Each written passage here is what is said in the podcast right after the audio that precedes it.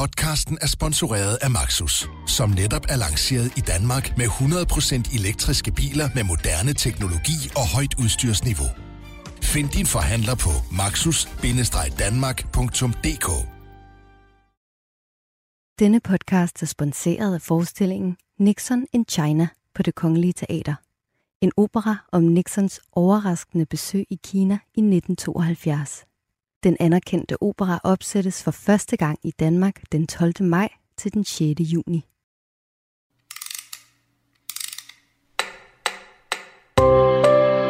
Emma Gad for evigt.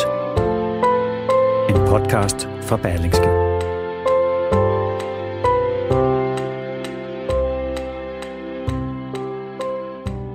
Da jeg læste litteraturvidenskab i 90'erne, så var der nogle bøger, der var meget finere end de andre.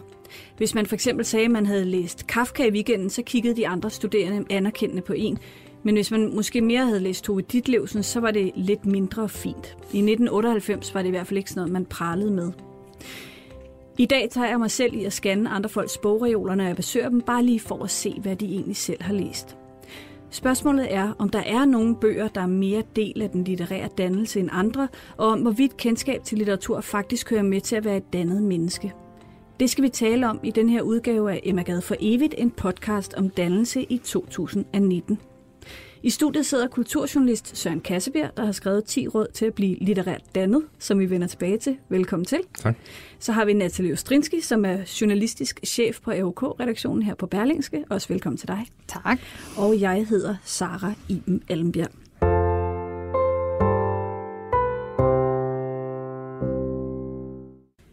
Dag har vi også en gæst med på telefon. Sidste år skrev Christian Ditlev Jensen, der er forfatter og sovnepræst og kritiker på Weekendavisen, nemlig en klumme om at stå for sin egen litterære dannelse.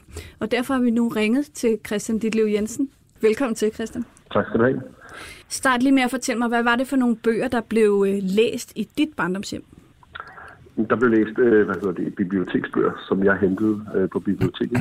Og så blev der læst sådan nogle thrillers, som min far en gang imellem læste, før han skulle sove. Alistair MacLean, tror jeg, de hed. Han hed ham der, thrillerforfatteren. Og så var min mor meget begejstret for lærdom og så meget op til øh, uddannede mennesker, så hun var medlem af Gyldendags bogklub og fik hver måned månedens bog, som hun rigtig tit ikke læste og sætte ind på reolen. Men det betød, at der var bøger i vores hjem. Øh, men det, der faktisk blev læst, var mere øh, ugebladet og øh, den lokale avis. Men du skrev den her klumme, som jeg henviste til i oplægget til dig, om at stå for sin egen litterære dannelse, fordi da du startede på litteraturvidenskab, vist nok i 1991, så havde du en oplevelse af, at de andre studerende havde et andet forhold til bøger med hjemmefra. Prøv lige at beskrive det. Ja, altså det er bare, det er bare noget med, at øh, ja, for det første oplevede jeg det ved helt konkret, at øh, jeg i lang tid troede, at jeg var den eneste, der ligesom var ambitiøs, fordi jeg gik ud og købte en ny udgave af alle de der klassikere, vi skulle læse. Øh, hvis vi skulle læse Romeo og Julie eller Hamlet, så gik jeg ud og købte den nye udgave. Og så i undervisningen sad alle de andre studerende med gamle, slidte, læsede, overnoterede bøger. Og jeg troede, det var fordi, de ikke havde råd til nye. Det viste sig bare, at det var helt omvendt. Det var dem, der havde været hjemme og hentet en bog hjemme hos deres forældre i, øh, i regionen. Fordi de kom fra nogle hjem, hvor man som noget helt naturligt havde et forhold til litteratur, og havde et forhold til litteraturhistorie i særdeleshed, og vidste, at der er noget, der hedder hovedværker og mesterværker og klassikere osv. Øhm, og det var slet ikke noget, der eksisterede i mit hjem, og det kan være svært at forklare folk, der ikke forstår det. Men den bedste måde at forklare det på, det er egentlig at forklare det på den måde, at jeg begyndte at læse litteraturvidenskab i 1991, og ved en anden familiefest i 1995, 96, tror jeg det var, der sagde min far øh, til nogen, der sad ved siden af ham med en stor familiefest, at jeg studerede sprog. Fordi han vidste ikke, hvad litteraturvidenskab var, og han vidste dybest set heller ikke, hvad litteratur var. Tror du, det gav dig et andet forhold til de bøger, du læste, at du ikke ligesom kom med en, øh, en, en præfabrikeret idé om, at nogle forfatterskaber var finere end andre? For det er jo det, man også mærker, ja, det, gjorde, det, det tror jeg, det gjorde helt sikkert, fordi så, man havde jo sådan en mere øh, direkte tilgang til det og kunne tillade sig at sige, at man synes, Homer var kedelig, for eksempel, ikke? eller man kunne tillade sig at sige, at Bibelen virkede enormt langtrukken, ikke? eller øh, at man syntes, at, øh, at øh, hvad hedder det, at ham der Marcel Brugs var lige lovlig gay, eller sådan et eller andet. Ikke? Øh, altså det, det kunne man ligesom bedre tillade sig at sige, fordi man ikke... Øh, man simpelthen ikke vidste, at øh, man bare havde at respektere Marcel Proust, fordi han er en af verdens største forfattere, og sådan er det. Men vil du mene i dag, at der er nogle forfatterskaber, man skal have læst eller stiftet bekendtskab med for at kalde sig litterært dannet? Øh, normalt så er det ikke en selv, der kalder sig litterært dannet. Normalt er det jo noget, man siger om andre. Det er lidt ligesom skønhed og alt muligt andet ting. Man ikke, det bliver sådan lidt kikset, hvis man selv går rundt og siger, at jeg er så dannet, så dannet. Mm. Øh, det er ligesom, når Rigsbjerg siger, at han er klogere end de fleste. Ikke? Mm. Øh, det går ikke. Men, men der er sådan en, der er sådan en øh, jeg tror meget på, på, øh, på historiens, øh, hvad hedder det, konsolidering, eller hvad skal man sige. Altså, når, når de her klassiske værker, de her hovedværker i, i primært den europæiske litteratur, når de findes, så er det jo fordi, at, øh, at de har kunne tåle tidens øh, tand. Man kan jo bare se på, hvilke bøger, der blev udgivet for 10 år siden, som stadigvæk bliver læst og er aktuelle. Det er jo ikke ret mange, faktisk. Øhm, og dem, som så er udgivet for 100 år siden eller 200 år siden, der er et eller andet med, at de kan et eller andet bestemt. Og det kan jo være mange forskellige ting. Nogle af dem har sådan en rå sproglig kvalitet eller litterær kvalitet, som simpelthen bare er enestående. Øh, nogle andre har for eksempel øh, nogle historiske øh, kvaliteter, som er enestående. Altså, og nogle ganske, ganske få forfattere samler det som alt. Altså, man er, man er, man er ikke, øh, hvad hedder det, øh, øh, uddannet, øh, hvis man ikke har læst øh, Shakespeare for eksempel, men man er godt nok lidt fjols, fordi, fordi, øh, fordi det er måske en af verdens aller, allerbedste forfattere overhovedet nogensinde, øh, selvom det endda er skuespil det meste af det. Ikke? Øh, fordi det samler alting. Det er skrevet imellem to litterære perioder. Det, det er vores første møde med en virkelig stor øh, europæisk psykolog, øh, og sproget er fuld af nye ord og nye måder at sige ting på, og har givet øh, nye ord videre fra sig. Altså, man havde jo ikke noget tellulavkage, som havde chokolade på toppen, hvis ikke det var, fordi der var en nære, der var hovedpersonen i et teaterstykke skrevet af Shakespeare. Øh, så derfor så er det altså noget, der har påvirket kulturen også helt mm. utrolig meget. Har du nogen råd? Man, der er noget, der... Undskyld. Ja, og, ja, det var bare for at sige det. Og sådan er der jo så måske... Altså, man kan godt lave en liste på, øh, på hvad hedder det, sådan, øh, på et eller andet 50 hovedværker, men nok i virkeligheden burde øh, se at få læst. Øhm, jeg gik på forfatterskolen i sin tid og havde Paul Borum. Han mente, der var tale om 800 bøger, man skulle have læst. Det kan han for en sprøjte, en sprøjte kanon, altså en sprøjtekanon. Øhm, og, og jeg har listen stadig et eller andet sted liggende, tror jeg, hvis jeg er heldig. Øh, og, og, det, og det var bare derudaf, og man kender jo ikke de halve af dem. Det var alle mulige små franske poeter og sådan noget, men han synes, det, det, uden dem kunne man slet ikke leve. Mm. Men jeg, jeg vil godt, altså jeg synes, man skal ikke være bange for at slå op i et, et, en, en litteraturhistorie, og så se, hvad der står. Altså, og, og det næste spørgsmål, jeg næsten høre, det var et eller andet med, hvordan man dannede sig selv eller sådan noget, ikke? Jo, jeg ville høre, om du havde øhm, nogle råd, råd til dem, der vil sådan prøve at stå for deres litterære dannelse. Ja, altså mit eget øh, gode råd, det er, at, at man i virkeligheden lidt skal modsat hvad alle andre lærer ind i uddannelsessystemet, så skal man faktisk stå lidt på autoriteterne. Øh, prøv at gå ned på biblioteket og finde en øh, litteraturhistorie. Øh, den er typisk i sådan noget 7 eller 12 bind eller sådan noget lignende. Og så se, hvad den fremhæver. Hvilke bøger fremhæver den som de allervigtigste. Ikke? Øh, det kunne man jo så prøve at læse. Man kan også google en pensumliste fra dansk eller fra litteraturvidenskab på universitetet. Eller, jeg kan huske, at jeg på et tidspunkt fandt en pensumliste fra Oxford Universitet, fordi jeg tænkte, jeg trænger til at læse noget god britisk litteratur, og selvom jeg har et lille bitte sidefag i britisk litteraturhistorie, så kunne jeg godt tænke mig at sige, hvad de synes. Øhm, og der var nogle titler og nogle ting, altså, jeg aldrig havde hørt om. Øh, og, og det første, man ligesom skal gøre, når man skal prøve at danne sig selv, det er jo, man skal starte med at erkende det her med, der er simpelthen noget, man ikke ved. Altså, og hvis, hvis man og hele den her forestilling om, at man enten er dannet eller ikke dannet osv., den er uddannet, kan man sige. Fordi enhver professor i, øh, i noget som helst vil jo, vil jo som med, med, med et åbent sind sige, det havde jeg aldrig hørt om før. Eller det ord, det er helt nyt for mig. Det skal vi have slået op, ikke? Altså, for det er jo sådan, man bliver klog. Mm. Så, så, øh, så, så man skal ikke forestille sig, at man bliver dannet. Man skal forestille sig, at man danner sig og er i gang med det altid. Øh, jeg er også uddannet stadigvæk på mange punkter. Øh, selvom, selvom der er nogle punkter, hvor jeg sådan, har et overblik osv., så, videre, så er der jo stadigvæk, øh, for eksempel har jeg studeret litteraturvidenskab og været forfatter i, i øh, næsten 20 år, men, men der er utrolig mange huller. Jeg har også været litteraturkritiker i næsten 25 år, men, men alligevel er der utrolig mange ting, jeg ikke ved, og utrolig meget, jeg ikke forstår.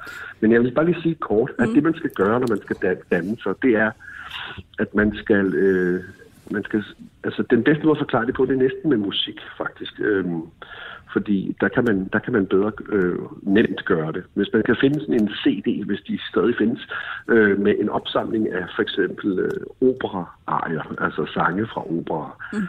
så vil den typisk være sammensat af mange forskellige operaer, og øh, så kan man høre dem, og hvis der så er noget af det, man kan lide, så, så kan man bagefter finde den opera, som er bagved, ikke? Øh, som, som er typisk tre timer lang og på italiensk. Og så kan man høre den, og så begynder man at forstå noget mere. Så kan man næste en lille bog, der sidder inde i, i øh, CD, øh, øh, hvad hedder det, omslaget.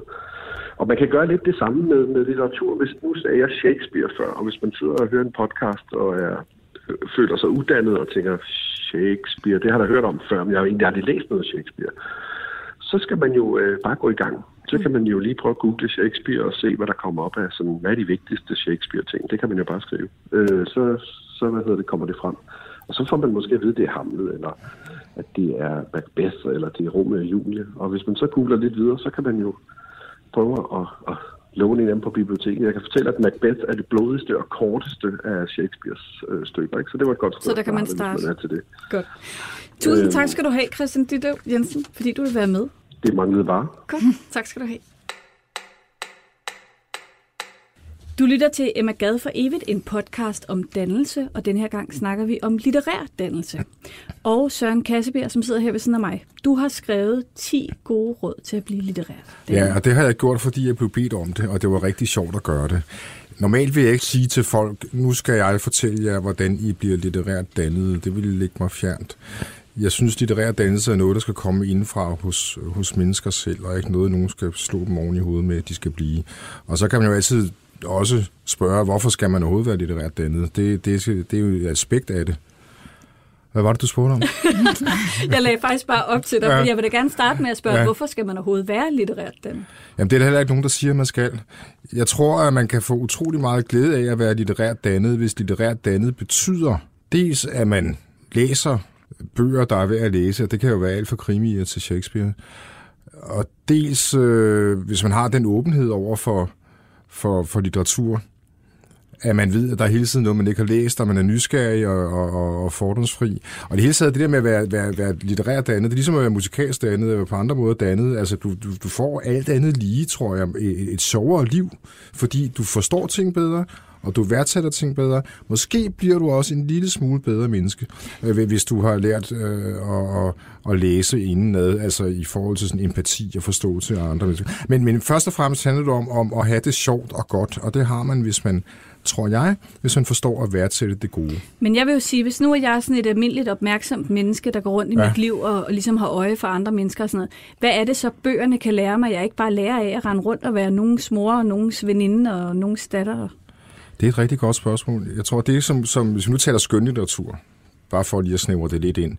Så det, det, det som, som god skønlitteratur, det kan jo være alt muligt, men det den kan, det er, at den jo i et sprog, som er medrivende og smukt og godt, eller også er det grimt på den fede måde, eller et eller andet, ikke? Mm-hmm. kan sige noget om, om verden og mennesker. Og nogle gange siger, siger de kun noget om sproget, og nogle gange siger det ikke noget om noget. Det kan selvfølgelig være på mange måder, men, men, men, men du, får et, du får et kondenseret blik på verden og sproget ved at læse god skønlitteratur, fordi når jeg bare sidder her og ævler, eller hvis du snakker med, med, med, med, med, med dine veninder eller venner, eller hvad det nu er, så kan der komme øh, udmærkede, fornuftige ting ud af det en gang imellem. Men, øh, men et stykke skønlitteratur er en kondenseret sproglighed, som er skabt af nogle mennesker med, med, med, med talent for det. Og derfor er det jo det, det, det, det sprogligt sublime, Ja. Fordi du ligesom kondenserer, og, og du filer til, og du, du skaber, og til sidst står du med det bedste, du kan skabe som forfatter. Og det er derfor er det klart, at der er nogle kvaliteter i et, i et litterært værk,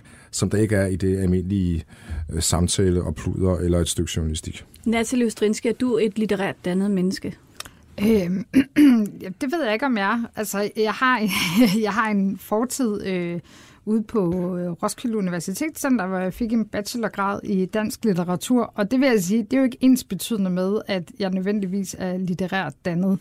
Øh, fordi selvom man kan sidde og bruge masser af tid på at fortolke tekster, så der er jo allerede i dag utrolig mange ting, jeg har glemt fra, fra den tid, og jeg har for slet ikke læst lige så meget, som jeg måske øh, burde gøre. Og det er jo også sådan en en kunst at vedligeholde, øh, altså sådan, hvad skal vi sige, den virkelig sådan analytiske læsning, så, så jamen, både ja og nej. Altså, fordi jeg synes, jeg, jeg har læst bredt, men, øh, men der er jo altså lidt ligesom Christian Ditlev siger, jamen der er der masser af forfatterskaber, jeg aldrig nogensinde har berørt, og der er også genre, som jeg altså har et meget, meget dårligt bekendtskab til. Mm. Jeg kan ikke lade være med at spørge jer begge to, faktisk. Nu har du læst øh, dansk på universitetet, Søren har skrevet den her guide, og også læst selvfølgelig. Det er to litterært dannede mennesker. Men er der ikke enormt meget snopperi i det her? Altså, jeg startede med at sige, at Kafka var så fint på litteraturvidenskab, men er det ikke også bare, fordi det er fedt at sige? Altså?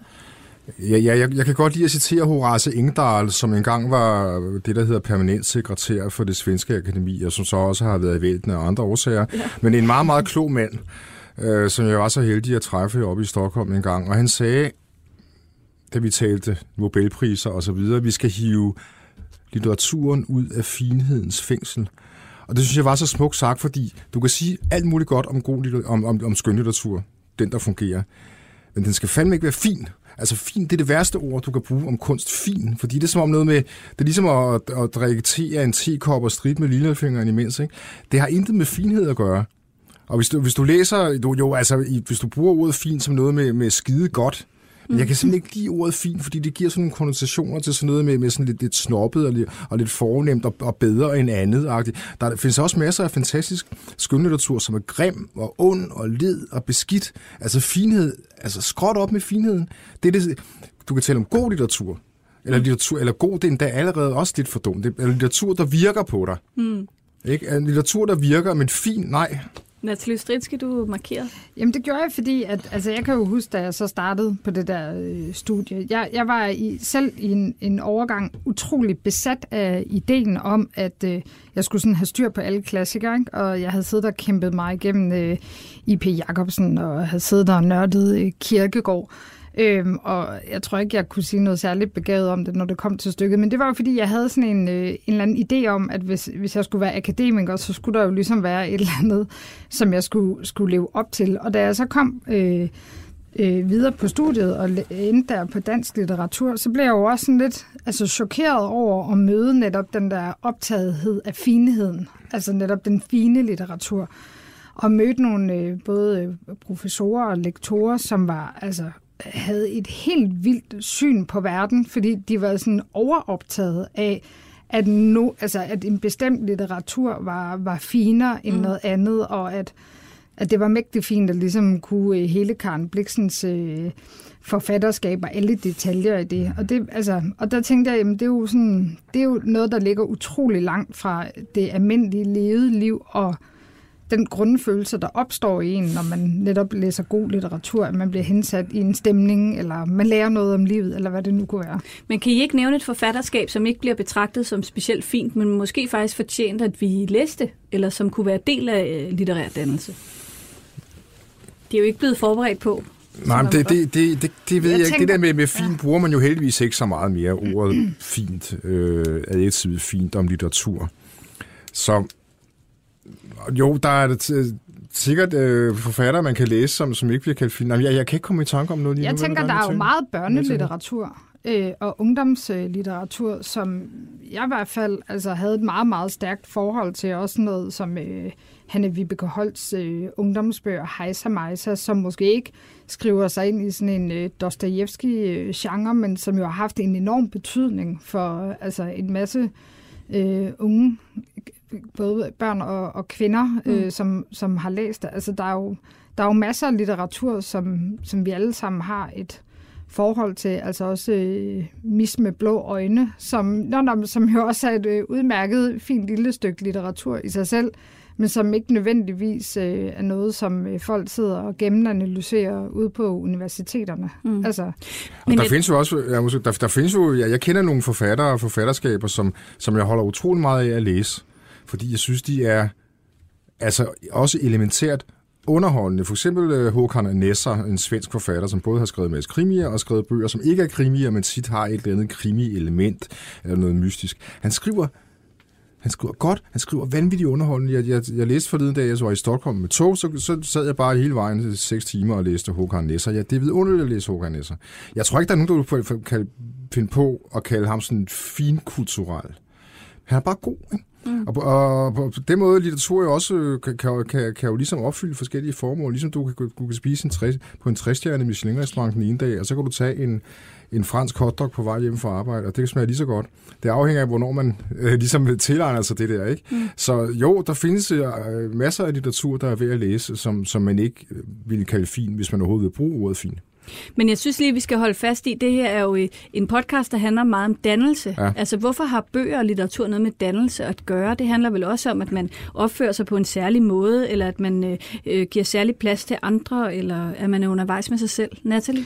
Jamen, det kan jeg da godt svare på, hvorfor det, det er vigtigt. Fordi at du i læsning af litteratur også lærer nogle helt øh, klassiske dyder, som måske mere end nogensinde er vigtige at holde fast i. Det er, at når du sidder og læser øh, 300 sider, om det så er fin litteratur eller en øh, lufthavnskrimi, det er sådan set lige meget, fordi det du lærer, det er tålmodighed, det er, øh, hvad skal vi sige, lære at vedligeholde din læsning, og hvis du sådan øh, springer ud på lidt dybere vand med sådan lidt mere øh, hardcore, øh, kompleks litteratur, så lærer du også at studere.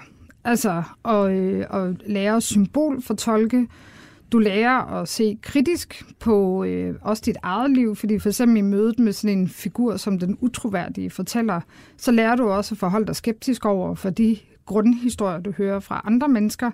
Så jeg synes, der er jo enormt mange grunde til på den måde at, øh, at, at læse. Og så kan man sige, i, i, i disse tider, hvor vi alle sammen lever et meget hektisk liv øh, og tjekker sociale medier konstant, så kan man sige, at der er bare en anden sådan langtrukkenhed i at sætte sig ned med en bog og fokusere og se på de bogstaver. Mm.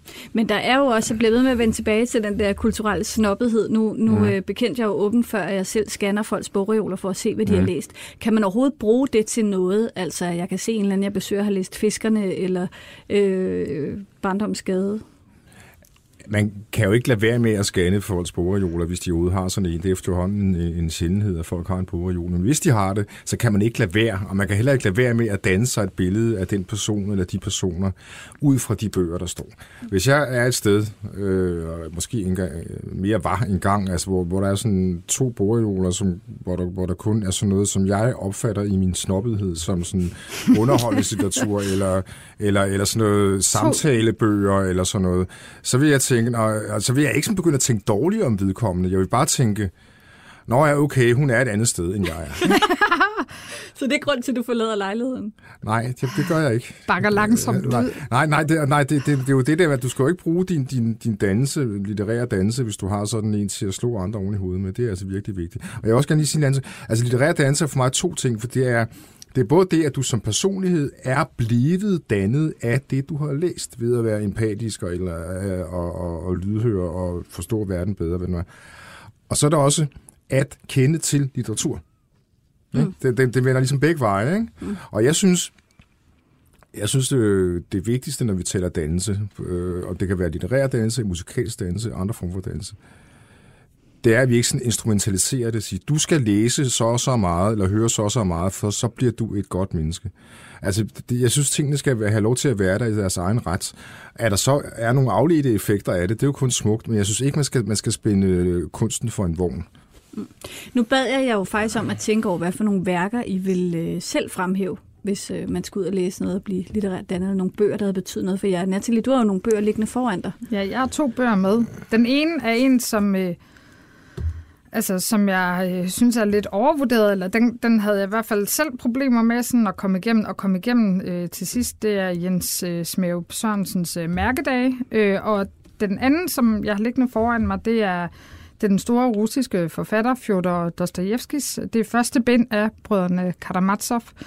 Og grund til, at jeg har taget øh, Karamazov med, øh, det er, at øh, før jeg læste den, øh, der havde jeg jo så brugt rigtig meget tid på at læse øh, alle mulige danske værker, øh, også af, af ældre øh, dato. Men da jeg mødte øh, brødrene Karamazov, altså der kom jeg virkelig, virkelig på overarbejde. Altså det var next level litteratur, som var fuldstændig vanvittig. Altså... Øh, meget, meget kompleks øh, litteratur, utrolig mange fortolkningslag øh, og et fuldstændig vanvittigt øh, persongalleri. Altså, der er, jo, der er jo virkelig mange øh, personer i, øh, i Dostojevskis øh, øh, værker. Og altså, jeg vil sige, i de her to bind, der havde jeg virkelig, virkelig svært ved at holde styr på, hvem der var hvem, og hvorfor, og hvad. Og, og, og, der, altså, og det, der var, når vi taler dannelse, det var jo, at, at med Dostojevski, altså, øh, der blev barnen simpelthen hævet for mig. Altså, det var lidt ligesom at stå altså til en gymnastiktime, og så, så bliver øh, bukken lige øh, hævet et stykke, og så råber læreren, så, så kom over, ikke? Altså, Men det lyder bare overhovedet ikke særlig lystpræget. Det lyder forfærdeligt, faktisk. Jamen, det var jo lystpræget, fordi at jeg, jeg til sidst blev meget stedig, og var sådan, at jeg skal igennem det her værk. Øh, og, øh, og grund til, at jeg også synes, at man skal gøre sig selv den tjeneste og prøve det af, det er jo fordi, at altså det der med at, at blive dannet og så videre, det er jo også i forhold til at udfordre sig selv. Altså, jeg havde engang en samtale med, med en mand, som til stadighed stadigvæk øh, provokerer mig, som sagde, at han læste kun mandlige forfatter. Altså, ja. han har simpelthen afgrænset sin, sin verden til, at han læste kun mandlige forfatter, og han har aldrig læst en bog af en kvindelig forfatter. Og der tænkte jeg, at det var da godt nok en meget fattig indgang til litteratur. Altså lidt ligesom hvis folk siger, at de læser kun Jussi Adler, og det er det eneste, de vil læse. Altså, det synes jeg er sådan en meget mærkelig måde at gå ind til verden på, og jeg synes med litteratur, og det er jo ikke fordi, det nødvendigvis lige behøver at være Dostojevski, det kan også være altså andre øh, komplekse værker, øh, men det her med at ligesom hæve baren, tur gå en anden vej, det kan også være, at hvis du øh, er kæmpe Dostojevski-fan, men aldrig har læst Hanne Vibeke Holst, jamen så prøv det. Altså... Søren Kasseberg, ja. læser du kvindelige forfatter? Ikke særlig meget. og tak jeg læser, for det, jeg læser kun kvindelige forfattere, når jeg skal anmelde dem. Og hvordan kan det være? Er det ikke meget uddannet? Jo, det er det nok. Det er, jeg tror, det hænger sammen med, at når jeg læser øh, for sjov, det, jeg læser jo halvdelen af det, jeg læser, læser jeg for sjov, så, så øh, den der identifikation betyder noget. Det har jeg bare opdaget. Det gør den. Og den mærker jeg altså stærkere, når det er en mand, der har skrevet, når det er en kvinde, der har skrevet. Det har ikke at gøre med, at jeg synes, at mandlige forfatter er bedre end kvindelige forfatter, eller noget som helst. Det er bare, fordi jeg godt kan lide at den der dimension af. Okay. Natalie, hvis vi skal til at slutte, hvilken bog vil du frem eller anbefale Søren at læse med en kvindelig afsender, hvis han skal højne sin litterære dannelse på det punkt? Ej, men jeg går da næsten ud fra, at selvom han siger, at han ikke har læst kvindelige forfatter, altså du må da have læst noget af Karen Bliksen. Eller hvad? Eller er der helt tomt på hylderne, Søren? Jeg har, jeg har ikke læst meget af Karen Bliksen. Det har, jeg har aldrig følt særlig trang til at læse Karen Bliksen. Jamen, så synes jeg måske, vi skulle starte der. Ja, det så det må vi tage en snak om. Ja. Godt. Vi øh, slutter denne omgang Emma Gade for evigt her med en opfordring om at læse øh, Karen Bliksen og andre forfattere. Øh, den her podcast kan findes i iTunes, på Spotify, Berlingske hjemmesider, hvor man ellers finder sine podcasts. Tak til Søren Kassebjerg, Natalie Ostrinski og til Christian Ditlev Jensen, der var med på en telefon til at starte med. Denne podcast er sponsoreret af forestillingen Nixon in China på det Kongelige Teater. En opera om Nixons overraskende besøg i Kina i 1972. Den anerkendte opera opsættes for første gang i Danmark den 12. maj til den 6. juni.